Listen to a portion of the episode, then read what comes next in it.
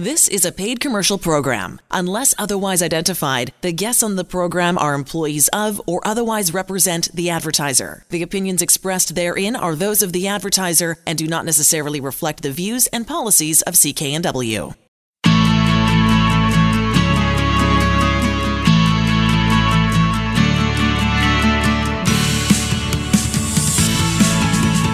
Welcome to Dollars and Cents. I'm Elaine Scollin along with Blair Mantin from Sands and Associates. They're experts in helping you get out of debt. For information on any of the things that we talk about on the show, go to the website. It's a terrific one, sands-trustee.com. Lots of frequently asked questions uh, that may answer some of your concerns. Or you can call 1 800 661 3030 for that free consultation. Financial problems, we know, often build up over time. But what about the debt that hits unexpectedly? And you also know from all the clients that you've seen over the years that that's the sometimes the thing that takes them out. Oh, yeah. It's not a, a chronic overspending, it's getting wham, hit with something that they had no way of being able to prepare for. And this segment is about the high stake debts you didn't see coming. And I think it's a really important segment. I'm so glad we're doing it. Yeah, no, exactly, Lane. You hit the, the nail on the head there that a lot of people, they're doing just fine, they're getting along just fine, then something happens, right? And the big challenge here is we all should have this big emergency fund built up of, you know, six to nine months of fixed expenses that if something happens, you know, you lose your job, you get sick, maybe you split up, you've got some nest egg to carry you along. The challenge is just about everybody that I see, and even my personal life, most people I know, uh, we're just getting by. You know, Exactly. you're, you're perched on the knife's edge, and as long as nothing happens, you're fine, but something that tips you a little bit and suddenly you fall off and things can be, can be very difficult. Yeah, because that's a whole other that's a whole other thing to be able to have that six to nine months put away. Yeah. Yeah, very challenging. All right, so what are some of the ones that we don't see coming that are really big and important that we Yeah. have the- to deal with? There's one blinking light in my mind right now. It's three letters, and they're very, very topical letters at almost all points of the year. Here is Canada Revenue Agency, CRA. Yeah, So, CRA debt that you didn't see coming can rock your world in a very significant way. Um, you know, sometimes people just anticipate, well, I know I'm going to owe a little bit of money every April, and they and they plan for that a little bit. Um, but in some cases, you know, maybe your accountant made a mistake, and maybe that accountant had made mistakes for several years and tried to deduct things that just weren't allowed, and suddenly CRA has reassessed you. yes, Um, you know, maybe you took on an extra job last year and you didn't realize that that bumped you into a different tax bracket. You thought you were getting deducted enough, uh, but CRA is going to hit you with a big bill and you don't know what to do with that. and and it's a bill that has to be paid right now. Yeah. Like they owe you money, they can take as long as they want to pay you, and there's no interest gets to be charged. yeah. You owe them money, interest gets charged. It's hefty, Yeah. and it's never ending Oh, yeah. until it gets paid. Well, and there could be penalties on top of that. You know, there could be just basic penalties. There could even be gross negligence penalties if this was something if, if your accountant had made the mistake, you're still accountable to it. And depending on how egregious it was, you could owe multiples of the actual tax that was saved there. Yeah. Um, so with CRA, yeah, if you owe them money, if you don't pay it prior to April 30th, immediately there's a 5% hit of Yeah. interest, and then it's 1% per month. So not as bad as a credit card, um, but definitely still not, you know, not your prime bank rate at all. It, it still can be a significant charge here. Yeah, and no, and there's no negotiation attached with it. Unless you're seeing a trustee to do a consumer proposal, no, you're not going to be able to make a deal with, with CRA. Yeah, Um, you know, we sometimes find that you know people that have been newly self-employed, they get a big surprise after a couple of years too, um, because you know we can argue whether it should be this way or not, but there's no requirements for someone to be self-employed. You can literally open shop tomorrow, hang out a shingle, um, and no one really sits you down and explains to you, well, you might be building up a liability for GST if you're charging GST. You might be building up a liability for income tax. You know, if you're gen- going to generate more than the very bare minimum of income in, in the country here, so people can go for a period of years, um, you know, just saying, well, I'm not going to do any filings or whatever. I'm just going to focus on my business. And people do. And then I see them in my office when CRA has just decided, well, if you haven't filed your taxes for, say, three to five years, we're just going to look through your bank records and we're going to assume that every dollar that went through your bank account was your gross income. yeah. We're going to assume you had no business expenses and we're going to give you a tax bill based on that. So, That's called an arbitrary assessment. Um, CRA can do it quite often, and the answer to it is file the darn returns, and then they'll adjust the numbers. But it's definitely it's done to get your attention, and if you don't deal with it, CRA will take the next step, which can be seizing assets, seizing wages. You know, really giving you a tough time. Wow, and and you're the one that's going to help me uh, deal with that too, right? Like at yep. a, consumer proposal level uh, to deal with the CRA. That's that's that's what you guys do. That's what we do every day of the week. Yeah, yeah, We, we can generally make deals with CRA if someone's legitimately unable to pay the debt in full. Okay, um, ICBC debt. Yeah, so I, ICBC debt, you know, a little less prevalent than than CRA, but you know, there could be a number of reasons. You know, as long as it's not a criminal basis, you know, drunk driving and someone got killed or something like that. Um, but you know, if you were driving, you know, while suspended, or if you were driving as a new driver, you didn't have someone in the car with you, if you weren't in full compliance with L regulations, you know, if there's something that caused you to be slightly out of compliance with ICBC and something happens, um, ICBC still pays out for the accident to whoever the other party is, but then you have to pay ICBC back. So I've seen people in my office, you know, 17, 18 years old, and they've got a $40,000 bill to ICBC because a small accident happened and, you know, they just weren't in full compliance with their L or with their N requirements. Okay, so this isn't a fine being leveled by ICBC. This is your responsibility to them because you didn't yeah. uh, play by the rules and what you signed up for. Yeah, essentially, there's been some breach of the terms of your insurance. And if that happens, ICBC is well within their rights and they will do so. Say, well, you are no longer covered. And whatever costs were accrued to that type of, a, of an accident, um, they try to recover that personally from the person. And because it's, you know, theoretically a government debt, not a MasterCard or Visa or something, there's no statute of limitations. You can't wait this out. Um, eventually, ICBC will stop you being able to be licensed, stop you being able to insure a vehicle, um, and then potentially take more steps to even start to seize wages or, or garnet or seize assets as well. It's always surprising uh, when people say, "Oh my gosh, I went to get a new my new license and uh, I had to pay all my traffic fines or yeah. all my traffic tickets." And they're just so shocked that these organizations, these uh, agencies talk to one another. Yeah, there, there is a catch-all there at the end of the day. So, yeah, it's pay now or pay later, and paying now is always cheaper, especially always, with tickets. Yeah, always cheaper, always cheaper. Um, what kind of clawbacks mm-hmm. could I get or could one experience? Yeah, so the clawback refers to, you know, if you're receiving government benefits and, you know, it could be OAS, it could be EI, I see quite a bit, or even sure. disability benefits, um, but you're receiving these benefits based on a certain set of facts. And especially if it's EI, for example, the set of facts is that you are not working. Right. Okay.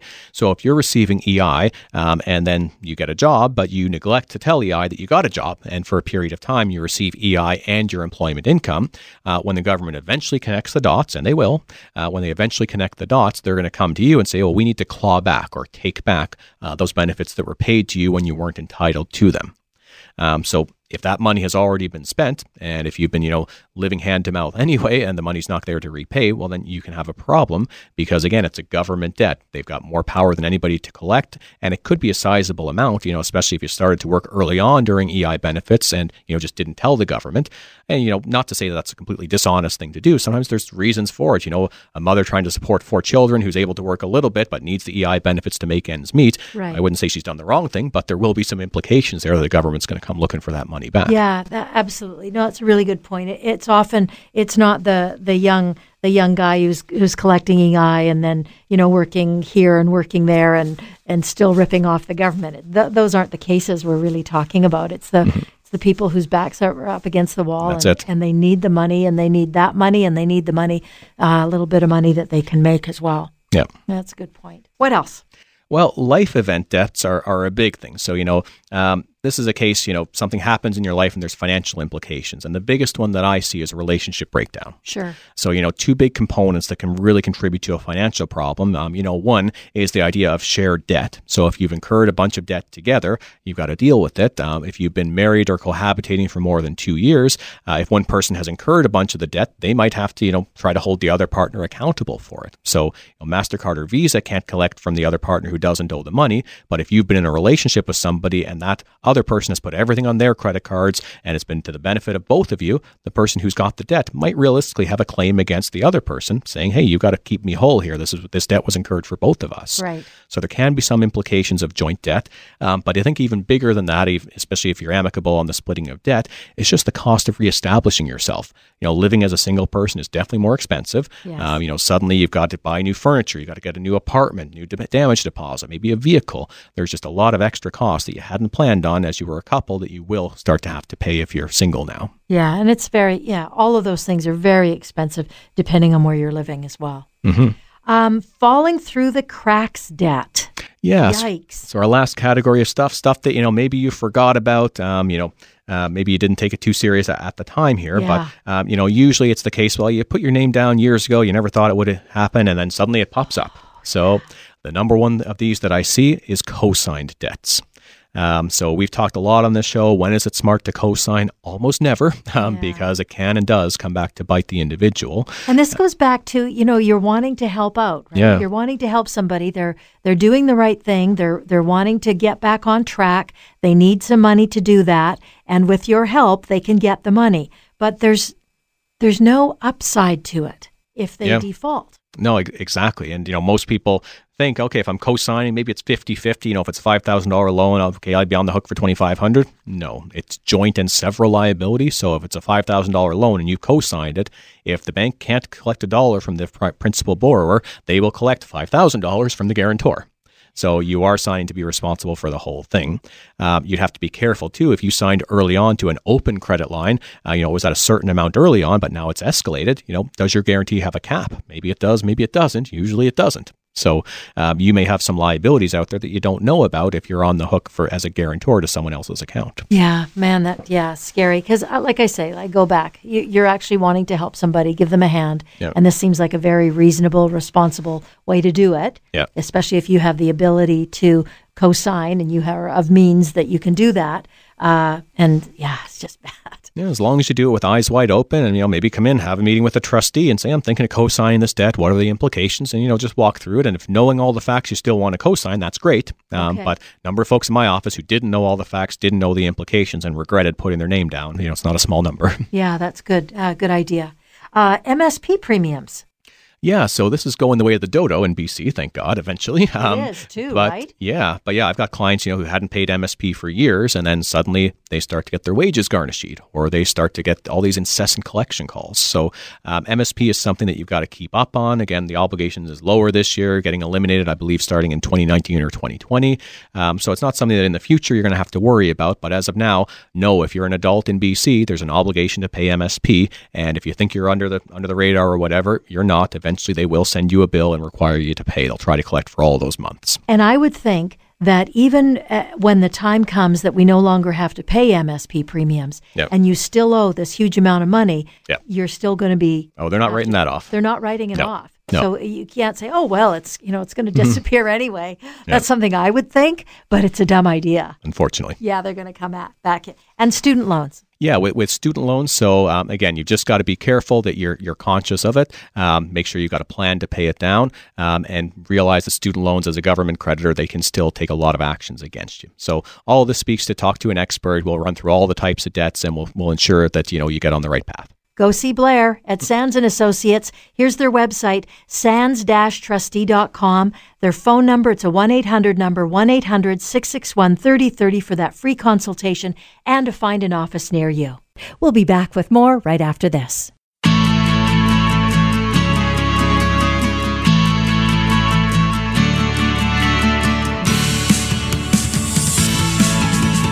Welcome to Dollars and Cents. I'm Elaine Scollin along with Blair Mantin from Sands and Associates. They're experts in helping you get out of debt. Now this segment is all about ways to save money. Now I know, don't yawn because these tips aren't from Blair or from a book or stuff that I've figured out, but from real folks who have had to deal with serious money issues and debt, whether it be bankruptcy or consumer proposals. Regardless, they were in debt and they successfully got out of it. Uh, and I think this is a terrific segment for that reason. It's real, it's real tips from, from folks who have used them. Um, and Blair, you've had enough experience that you've gathered quite a few, which I think is just terrific. Oh, definitely. And that, that's one of the, the more gratifying parts of the job, too, is, you know, seeing people go through that journey where sometimes in the first meeting they're just completely hopeless. They think they'll never get out of debt. And we have a couple counseling sessions and they see, well, you know what, your life without these creditors calling can be totally different.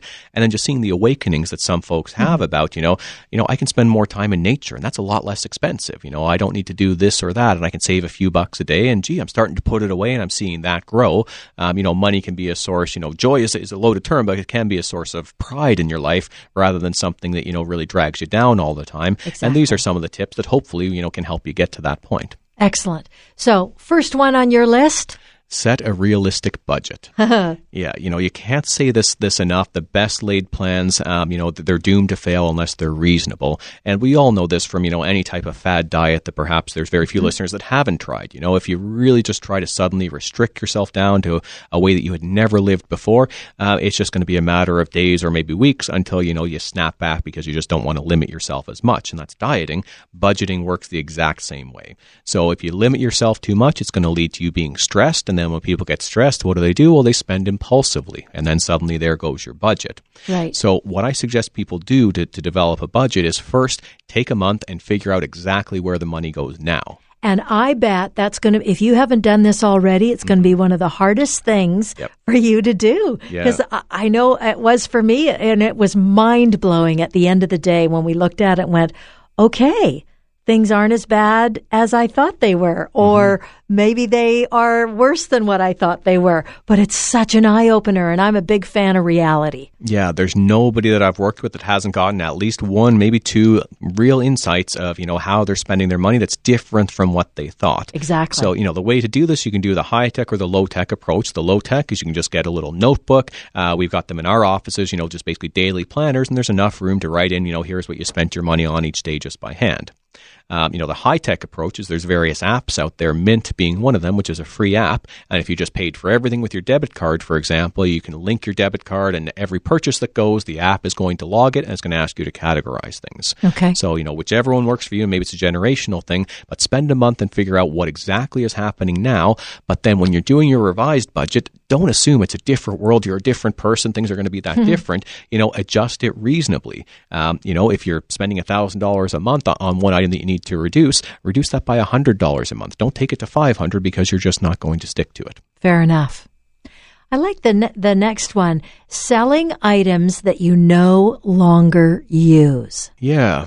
So a lot, it's a good one. It's basic, right? A lot of things. If you were to look around your house or your apartment, it might have brought you joy in the past, but maybe now it's just collecting dust. And it's never been easier to move things like that. You know, whether it's Kijiji or Craigslist or even Facebook now. Um, you know, Facebook's got its own marketplace as well, so at least you know the person you're dealing with. You know, you can see exactly their background too there. But there's so many different ways that something again maybe giving you no value, you might be able to get some money for. Yeah. Now, something that's definitely not nothing in my world here, but designer bags. So if there's anybody yeah. out there, um, you know, these things do tend to hold their value. So you might have something, maybe it's a hand me down, if it's the right brand name, um, you know, that can quickly unlock a little bit of money for you. Absolutely. If it's original, if it's in good shape, even if you don't like it anymore, somebody else will. Mm-hmm. Um, I think that's a really important one. Same with shoes. Yeah. I've seen shoes on different sites. I think, I don't know if I'd buy shoes, but man, if they were brand new and you hadn't worn them and you bought them when you were in New York City yeah. and now they don't fit, well, yeah, maybe I'd take a look at that. Oh, yeah. And there's a whole movement towards vintage, right? So it's exactly. not used, it's vintage. So exactly. I'm sure a lot of us have various vintage things around that it's just a matter of connecting the right person. You know, even if you start to use eBay, well, that right person could be somewhere else in North America. You still might be able to get some money for those types of assets. Or just down the street. Yeah, or just down the street. You're yeah, right. very cool. Yeah. Um, collections, I think this is a good idea because mm-hmm. boy, oh boy, if I could, if I could sell some of the collections of stuff that I have in the yeah. house, I would. They're not mine to sell but if I could, I would. yeah, it's you know some things you know there there's no value to anybody. It's sentimental and they'll continue to take up space. Uh, but you know, for me when I was a kid, I collected baseball cards. I was just going to say baseball cards. Yeah, and that would have been you know 91, 92. I remember I got complete sets for those years. If I look back, whose rookie cards do I have? You know, it's not going to be thousands of dollars, but there's a little bit of money there that if I wasn't getting any joy out of that collection anymore, I might be able to actually turn it into some funds. I have uh, a large, bo- a good sized box of metal dinky toys right. that go back to probably early 50s. Yeah. And there are collectors for those. Absolutely, Yeah. there is. I, if I could just pry them out of my husband's hands, I could sell them. Indeed. Uh, paintings, of course, art, same thing. If you've collected art or bought a little bit of art, uh, there's always a market for that. Mm-hmm. Uh, and appliances. Yeah. Yeah, no, lot, lots of different things. You know, a little kitchen appliance that maybe you're not using, a stand mixer, or even a countertop dishwasher. You know, something Yes. that maybe doesn't fit your space anymore. Again, just take a look around. If all it's doing is taking up space, you don't need to junk it. You can be environmentally friendly. And you can also get some money out of it. Yeah. I like the fact that you included do it yourself stuff. Yeah, I'll let you explain that. Well, I think, you know, one of the, the things that really touched me once was I, I was speaking with a client, and sometimes I have that discussion about, well, what do you do about Christmas, right? So clients that come in, they can't spend a whole lot of money on, you know, Christmas gifts. Sure. Um, and I had a client explain to me that, you know, he really understood the spirit of Christmas when he went through a season where he actually, he couldn't afford to buy gifts, so he didn't. But what he did was he sat down and he wrote handwritten letters to everybody important in his life. You know, it was at least a page or two pages. And the people in his life, they didn't remember the last time they got a letter that was handwritten. We all type things, emails, texts. You sit down, you write something, put it in an email, buy the stamp. That person that gets that is going to value that far more than if you had, you know, just bought a trinket or something that, you know, didn't mean a whole lot to them. This is something that's special, maybe sharing, you know, a memory, sharing what you think about the person, um, things like that. You know, Yeah. definitely that'll be something that'll be cherished. Yeah. Um, you know, even from a card's point of view, you know, instead of buying a birthday card for five or six bucks, um, you know, can you make it or can you download some clever meme or something and just turn it into something humorous? Again, we've all we've all heard it, but really the thought that goes into it is what's going to be rem- remembered more than the money that's spent. And that's true today, as true today as it was yesterday, I think. Yeah. Yeah, it Yeah. hasn't run out. Um, I like the idea of a shopping list. I have to because I just can't remember this, what I'm supposed to be getting. Yeah. Uh, but it's also a really good way to just, and I'm not a big fan of shopping, so it's good for me because it, it gets me in and gets me out, but I also get everything that I need Yeah. as opposed to the stuff I don't need. Yeah, and you know how strict you go at this depends on you know whether there's some compulsions there or behavior that you really need to correct. Um, because we have some folks who come into our counseling sessions, and the reason they're in bankruptcy is because there's compulsive shopping or addictions or different things like that. Mm-hmm. Sure. uh, which shopping can be an addiction. So Yes. you know part of the the rehab, so to say, so to speak, is you know you you put them on a, a plan that you know what unless it's on your list, you don't buy it. Even Right. if you think you need it, if it wasn't on the list, it's going to be on the next trip. Just getting people to the point where they can focus on what's on the list because the list is made, you know, in a in a situation with no distractions. You know, you're in a room by yourself writing it down. As soon as you get into the store, it's not a fair fight. You've Right. got products screaming at you from every Yeah. every aisle, various promotions. You know, you walk through any of the big retailers; they're trying to give you a credit card as you walk down the aisles there. So it's a matter of saying, you know, I'm going to use what I need to get out of this store based on my list, as opposed to letting the store dictate to me what I'm going to purchase. Yeah, that's really good thinking. Um, and I sometimes think that people aren't uh, as aware as possibly they should be when they go into those retail outlets when there is so much available and and like you say, so much sort of screaming at you to buy. Uh, yeah, it's a good way to become very aware of what's out there. Very good. Um, and the last one, we've just got a few more seconds. I love this. Have a night in with friends. Yeah. So, you know, the best times that I've had with my friends are typically not at a bar, not at a loud smoke-filled place where you can hardly hear anybody. Um, you know, you could set up a board games night. You could cook together. You can, you know, watch some cultural event together, whether it's the World Cup or something different. You know, a lot of times it's it's who you're with, it's it's what you're doing, and the money that's spent. You know, it doesn't always add to it. It can just detract. Yeah, excellent. You're listening to Dollars and Cents. I'm Elaine Scollin along with Blair Mantin from Sands and Associates, helping you get out of debt. For information on any of the services we've talked about or how to get a hold of Sands and Associates, check out the website sands-trustee.com. We'll be back with more right after this.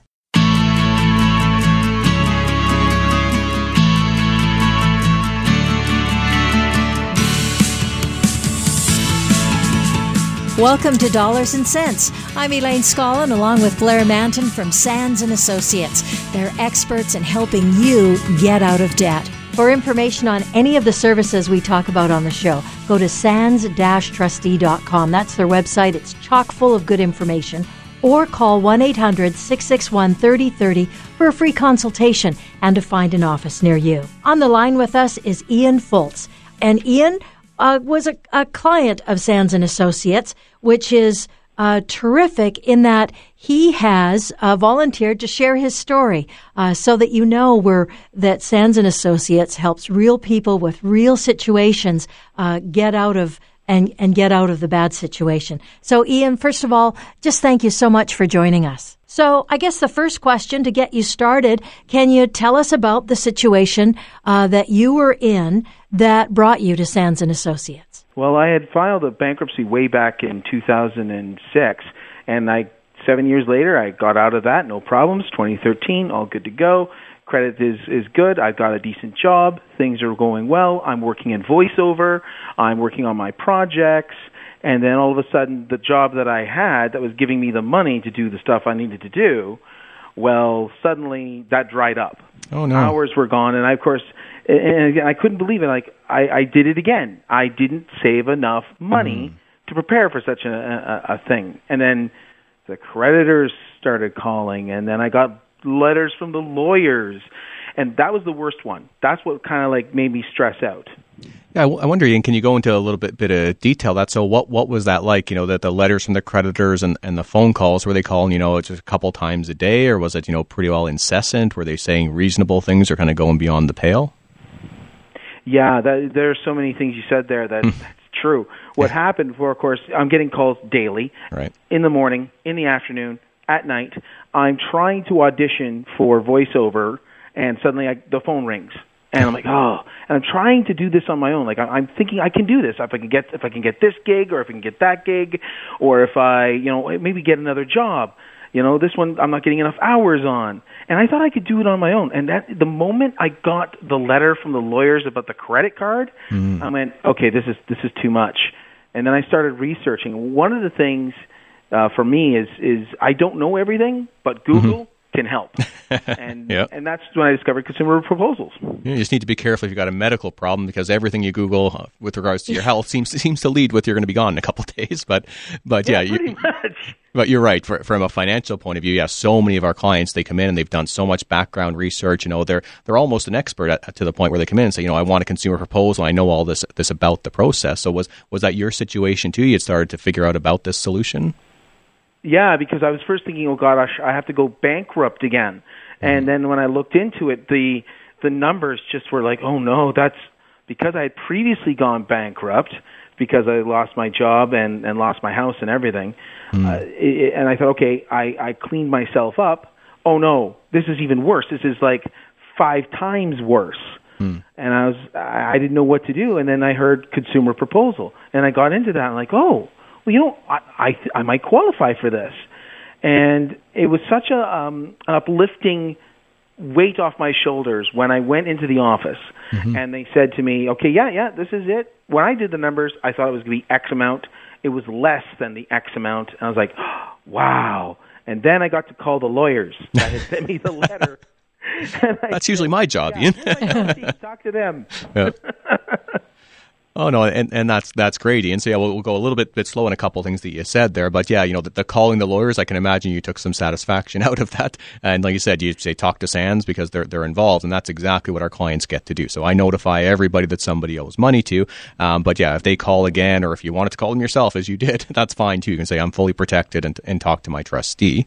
Um, and you yeah. also hit on Ian that yeah, if there has been a previous bankruptcy, um, the system is punitive, and I don't necessarily agree with it. In fact, I think it is a, a pretty tough, tough punitive situation um, because if you had filed a first bankruptcy, it might have been over in nine months. Um, a second bankruptcy, the shortest that could ever be is two years, 24 months. And in most cases, it's 36 months. So that's, you know, four that's times exactly what long. I was looking at. Yeah. So nine months to 36 months. Um, and the, the bigger thing, too, and I have a lot of people really hit on this when they're deciding, you know, do I do bankruptcy again or do I do a consumer proposal, is the credit rating impact. It's 14 years if it's a second time bankruptcy.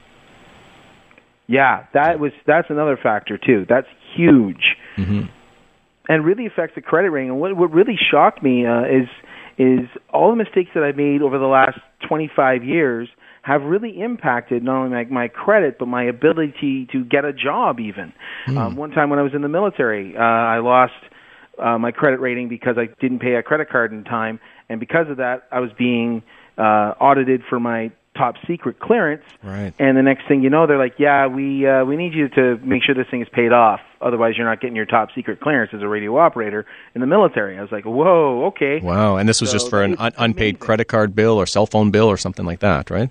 Yeah, it can affect you. Yeah. Huge. One of and the things, like yeah, keep go going, ahead. Ian. Sorry. Yeah. So one of the major things, uh, the funniest thing was after I got the letter from the lawyers, after I talked to Sands and Associates, after I called those lawyers to let them know what's going on, I got another letter from them. hey, just just pay us half and we'll be we'll be fine. And I ignored. Oh, isn't that interesting? Hey. Mm-hmm. Wow. Um, so what did so what did you do then? Did you let Sands and Associates do the next correspondence with the lawyers, or did you? Absolutely. Yeah. That's the next thing. It, ha- it had to be done that way because, as, as far as I was concerned, well, now they're they're representing all the creditors, not just that one credit card. Right. All the creditors that I had tr- uh, debts with, and then I work through them to get the, to to solve the issues. And another interesting thing that happened with my particular case, one of them declined. Mm-hmm. And because of that, uh, um, well, a year later, I'm like, I'm still getting phone calls from that one one person. I'm like, what's what's going on? And then I found out that they had declined.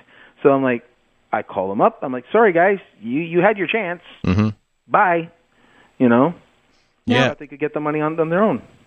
Ian is super involved in his process, but n- but not everybody gets as involved as Ian does in, in their process and in a consumer proposal process. Do they, Blair? No, I'd, I'd say there, there's definitely a, mix. You know, some of my clients, again, they they know exactly what they want when they come in the door. They've almost organized the proposal for themselves. And then, yeah, anybody that calls them, they're fine to, you know, have a quick chat with. Um, but yeah, most of the time, that's all of our job. So, um, Ian, when you hit on that one person said no to the proposal, I love that as the power of the proposal is all I need is 50% by dollar value of the creditors to say yes. And as soon as we get that, it doesn't matter if it's the government that said no, if it's, you know, uh, a family debt, if it's anybody else, as long as I've got 50% of your creditors that say yes, you don't have to deal with that debt at all. It's legally bound as part of the proposal. Um, so I know when you spoke to them and they, and they kept calling, they, they eventually had to stop. And, you know, I get calls regularly, oh, this collector won't back off. I'm like, well, you give me his name and his phone number, and I'm going to stop it within the day because this is violating federal law. There's no gray area here. They're not allowed to call once a proposal has been filed. And I want to add too, uh, and we're, then we'll get back to your story, Ian. Um, the legally bound part. Now you say that, and you, Blair, and you say it so easily, it just kind of rolls out. But that's the the most significant piece about dealing with a licensed insolvency trustee is that that you guys are federally regulated and you're you're given this power and permission to do this work on behalf of a client and people have to pay attention to that. Yeah, no, that's well said, Elaine. Yeah, Ian, I wonder are, if you're comfortable sharing any, you know, whether it's the percentage of debt that you paid back or like the mo- monthly payment you were doing in the proposal compared to what they wanted you to pay in all of your minimum payments. Because usually I find that that's a pretty positive moment in the meeting with, with someone who comes in to see me if they don't know what a proposal payment is going to be. And I say, well, you know, you're probably paying $1,000 just in interest. Your proposal payment can be $200 or $250. Um, you know, sometimes they come across the table, they're, they're so happy. So I wonder what was that situation like for you? What were the numbers like if you're comfortable to give us a ballpark? Well, I am a numbers man. I love numbers. Yep. Numbers are awesome. Yep. And the, and the the relief, the sh- the shock. Okay, well, first I did the numbers myself, and I figured, oh, okay, I'll reduce my my debt payments from six hundred a month to two hundred and fifty. Mm-hmm. So I was like, okay, that's that's pretty good. Uh, the main reason why is like I, I could have kept going if I kept having the right income, but since I lost all that income, it was just it, I, there's no nothing else I could do. I had to do this. In fact, when I approached Sands and Associates, I was just getting a job uh, recently with uh, Coca Cola, and if it wasn't for me getting that job, I wouldn't be in the position I'm in today. And the numbers are pretty simple: six hundred bucks a month down to one hundred and seventy-five Wow. That's and that's great. that's it for the and I'm almost done. I got like two years, less than two years to go, and I'm mm-hmm. putting I'm actually putting more than 175 down. That's another thing. You can add more money if you got the money. You can put it more onto it and get this thing done quicker. Mm-hmm. Yeah, and that that's a great point, Ian. I'd say the majority of my clients, you know, a proposal, we might set it for five years, but I have people coming in all the time saying I was able to work extra shifts or I got a tax refund or something, and they either put down extra payments to take a break or they just try to finish it off sooner because then you can rebuild your credit more quickly. But yeah, looking at you said I think over six hundred dollars a month the minimum payments and the proposal at one seventy five. Yeah, that's right on that. You know, usually right around a third or so. It, it really is. Those are good numbers. So, Yeah. Ian, and I was Yes. Yeah, no, go ahead. Sorry. And uh, the, the the big the, the biggest thing was the weight off the shoulders. Uh, the the number one I cannot forget this is the lawyers sending me that letter. That scared me. It's like whoa, they're really pushing, and I, I need to I need to solve this on my end. And the only way I could find out was was through consumer proposal. So, Ian, at the end, so so now that you're in this place of uh, paying paying paying this debt with the consumer proposal, what has changed for you? Because you've sort of been in two situations now. How have you changed your attitude, or are you doing things differently when it comes to your finances? And before you answer that question, I just want to add, you know, when you when we started talking to you, you said, you know, I didn't have enough money saved in order to um, cushion myself because I lost this job. Uh, so many people are in the exact same position as you. And so I, I just don't want you to feel bad for one second because, oh my gosh, uh, the, the numbers of people who are in the exact same position as you that don't have that safety net or that piggy bank full to carry them over for a few months is enormous. So I, I wanted to say that. But, but go back to the uh, attitudes and things. How are you looking at things differently or what are you doing differently now? Well, one of the biggest things is budgeting myself. So I figured out exactly how much I need to uh, pay out in a month, and I'm making sure I'm, I'm working the hours that I need, and I'm getting the, the, the gigs that I, I luckily can get for voiceover. Uh, one of the big ones was uh, I got a an anime gig. I was working on a Japanese anime, and I took all that money and I put it aside. It, I don't touch Great. it. it's not Great. mine. uh, it's it's part of my savings, and then I start paying myself from the, the work that I'm doing now. I give myself 10% of my net income every two weeks, I throw that in another account I can't I can't touch unless I absolutely need it. And that's the biggest change in my life is being able to pay myself first, then pay everybody else. Ian, we're going to wrap up right now. I just want to say if any of this information is resonating with, with our listener, uh, go to Sands and Associates, their website. It's sands-trustee.com or give them a call, 1-800-661-3030 and get that free consultation and to find an office near you. We'll be back with more right after this.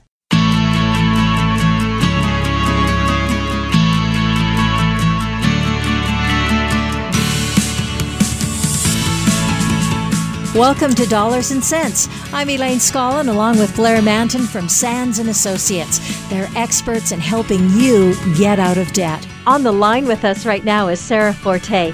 Uh, she's a labor and employment lawyer and founder of Forte Law. We're so happy to have you on the show, Sarah. Thanks, Elaine. Um, so this segment is called Pitfalls in Employment Law.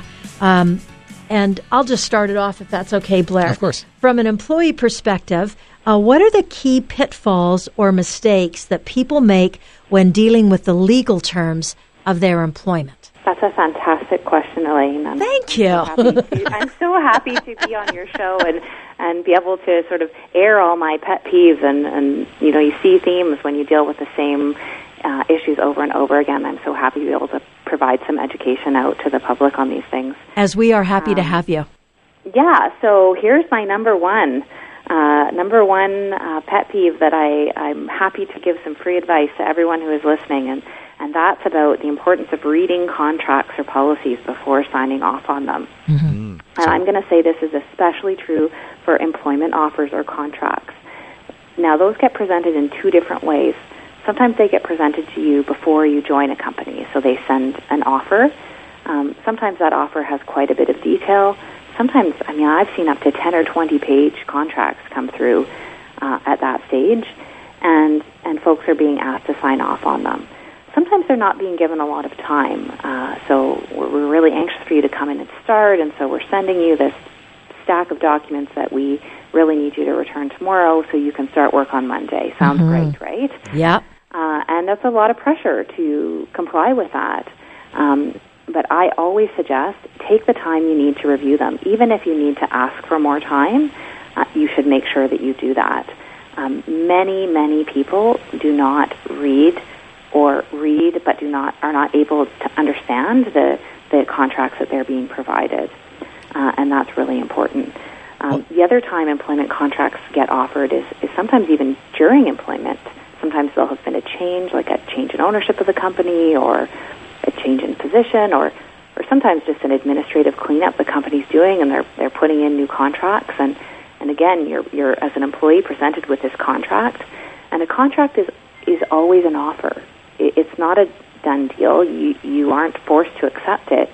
it. It's an offer for you to read and accept. So if you take that offer and accept it, whether you've read it or not, um, you're then going to be bound by those terms in most cases. So really important to read those contracts. Um, I often see contracts come up at the end of employment after people have been let go and are coming to me for advice about severance. And I say, well, but do you have an employment contract? You know, that's the first thing I, I ask for and I need to read. And oftentimes people are quite surprised at what they've signed. Uh, and at that point, it's too late to negotiate that. And Sarah, I feel like people make the assumption, you know, it's it's such a happy time. Okay, you're being offered the position, and I feel like the words, you know, well, these are our standard terms, or you know, this is just something I'll just review it and, and sign. I think people make the assumption that these are non-negotiable, and if they try to negotiate, um, you know, they risk jeopardizing know the position or, or their perception in their employer's mind. Um, how do you talk somebody through a situation like that? Yeah, that's a really great point, Blair, and I get that question a lot. Um, and and I think there's two perspectives to that. One is some in some situations things, terms are truly non-negotiable. And in that, that case, at least you have been able to read them and understand them and know what you're signing. So you're going in eyes wide open, um, as opposed to not reading it, signing it, and, and being surprised by things later. And I'll give you a really good example of that, and that's a non-solicitation or non-competition clause. Sometimes they're called non-competes. And those continue on even after you've left employment. And so if you're going in with this sort of honeymoon rose-colored glasses, um, thinking everything's going to be great, and it, it falls apart sort of in short order, or you decide to move in a different direction, you could have these kinds of terms following you around for some time afterwards. So even if they're not negotiable, important to read and sign and know what it is you're signing up for. Um, but oftentimes they are negotiable, and my experience is people generally underestimate how much bargaining power they have. Um, in the labor market currently, it's a very hot labor market. I know I'm trying to hire a lawyer, and and it's hard to find people. Everybody's got jobs, and so um, I think often people have more negotiating power than they think. And what's important is to approach the negotiation respectfully, positively, and strategically. Uh, and I love that's one of my favorite projects is working with people um, to develop a strategy on identifying what their bargaining power is and figuring out what the best way is to negotiate. Um, you can get a huge amount of bang for your buck with that because even a small increase in compensation, if you can get that at the beginning, it then compounds because it continues mm-hmm. for years after that. So it's really good value. One of the things that I thought of when you were talking, Sarah, is I remember working for a company. Uh, I got the job. I was happy about it. I was happy with all the terms of it. And then they gave me what they called an employee handbook. And I started reading this thing and and it also had to be signed off. So when I started reading the rules and the regulations and all of that that came with the job, it shocked me because, first of all, I never had anything like that. I'd never had to sign anything like that before. And I was just wondering, as you were talking, is, is that kind of um, a standard practice for employers? Um, maybe not today, but in the past or in the future, where they, where they give new, pers- uh, new people that have signed on, uh, have agreed to come to work for them, and then have this big uh, document that they have to sign off on. And it's not called an employee contract, but an employee handbook. Right. That's a really great question. There's a key difference at law between a contract uh, and and a policy. So a contract is something, as I said, that both parties have to agree to. So as the employer, I'm offering it to you, Elaine, and you have the option of saying yes, saying no, or trying to negotiate some changes um, to that. A, a policy which is what a handbook is comprised of a bunch of policies, is quite different because I'm not offering that to you. I'm not saying, hey, here's what we'd like, here's the rules that we'd like to offer you. Are you prepared to agree to those?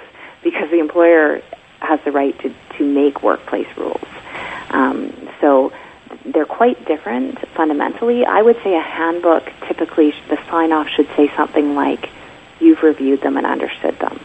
Mm, fair enough. And and again, this is where I get back to my key tip of read things. It's important to read things. Yeah. even if it's long and intimidating, it's worth your time because boy, it would be unfortunate for you to not be aware of some of the employer's expectations and inadvertently maybe do something that is really unacceptable at that workplace. Because as you said elaine you've never seen anything like this before. You maybe you hadn't worked in a workplace that had that, that degree of expectations and regulation. And so if you hadn't read those policies you might violate them without even knowing it yeah. Oh, well, I totally did. and others did around me as well. Uh, small things, small things. But, uh, and it all had to do with social media, but they were strictly forbidden. And I was shocked. I thought, okay, we're, we're breaking rules here, people. Somebody needs to be paying attention to this. Yeah, I agree. And, and I think, again, one of my, one of my key pitfalls that I, I wanted to raise during this session is, is about code of, sorry, code of conduct policies or conflict of interest. So read all the policies, especially if you get presented in a handbook that needs to be signed off. But a couple of key ones are a code of conduct, if they have one, and conflict of interest policies, because um, those ones, there's lots of legal disputes that arise around those issues, and it's really important to know what your employer, employer's expectations are uh, around those types of things. Now we've only got just a few seconds left in this. Um, is there is there a place? I, oh, well, first of all, I want to mention your website, fortelaw.ca. So f o r t e law.ca, and you've also got a blog there, uh, or a, a, link to your blog.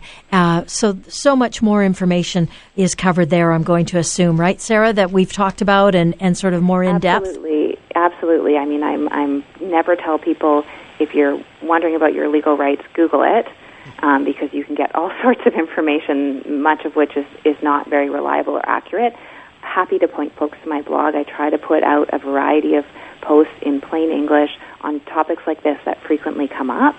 Um, and the other places I would point people to is the government has websites associated with the various legislating bodies. So the Employment Standards Branch um, website the, the WorkSafe BC website and the BC Human Rights Tribunal website. Um, in those cases, you're going direct to the source to get information about laws in BC that impact workers. That's excellent advice. Thanks so much for joining us. You're listening to Dollars and Cents. The proceeding was a paid commercial program. Unless otherwise identified, the guests on the program are employees of or otherwise represent the advertiser. The opinions expressed therein are those of the advertiser and do not necessarily reflect the views and policies of CKNW. Hi, it's Shauna, and I might be a bad parent because my kids think french fries are vegetables. Hey, it's Ryan, and I might be a bad parent because I went out for wings when my wife was in the hospital after giving birth. Johnny here. I might be a bad parent because in my house, the tooth fairy gives pocket change. But we're not alone. Len emailed us and said his six year old daughter's Tarzan moment going from love seat to lazy boy by curtains made him more proud than any dance recital. and Andy left his two year old at the rink. All right, guys, I'm sure we're not alone. Like Andy's kid. For stories and confessions like this, make sure you check out our podcast. It's called Bad Parents, and it's available wherever you get your podcasts. I left a glove at the rink.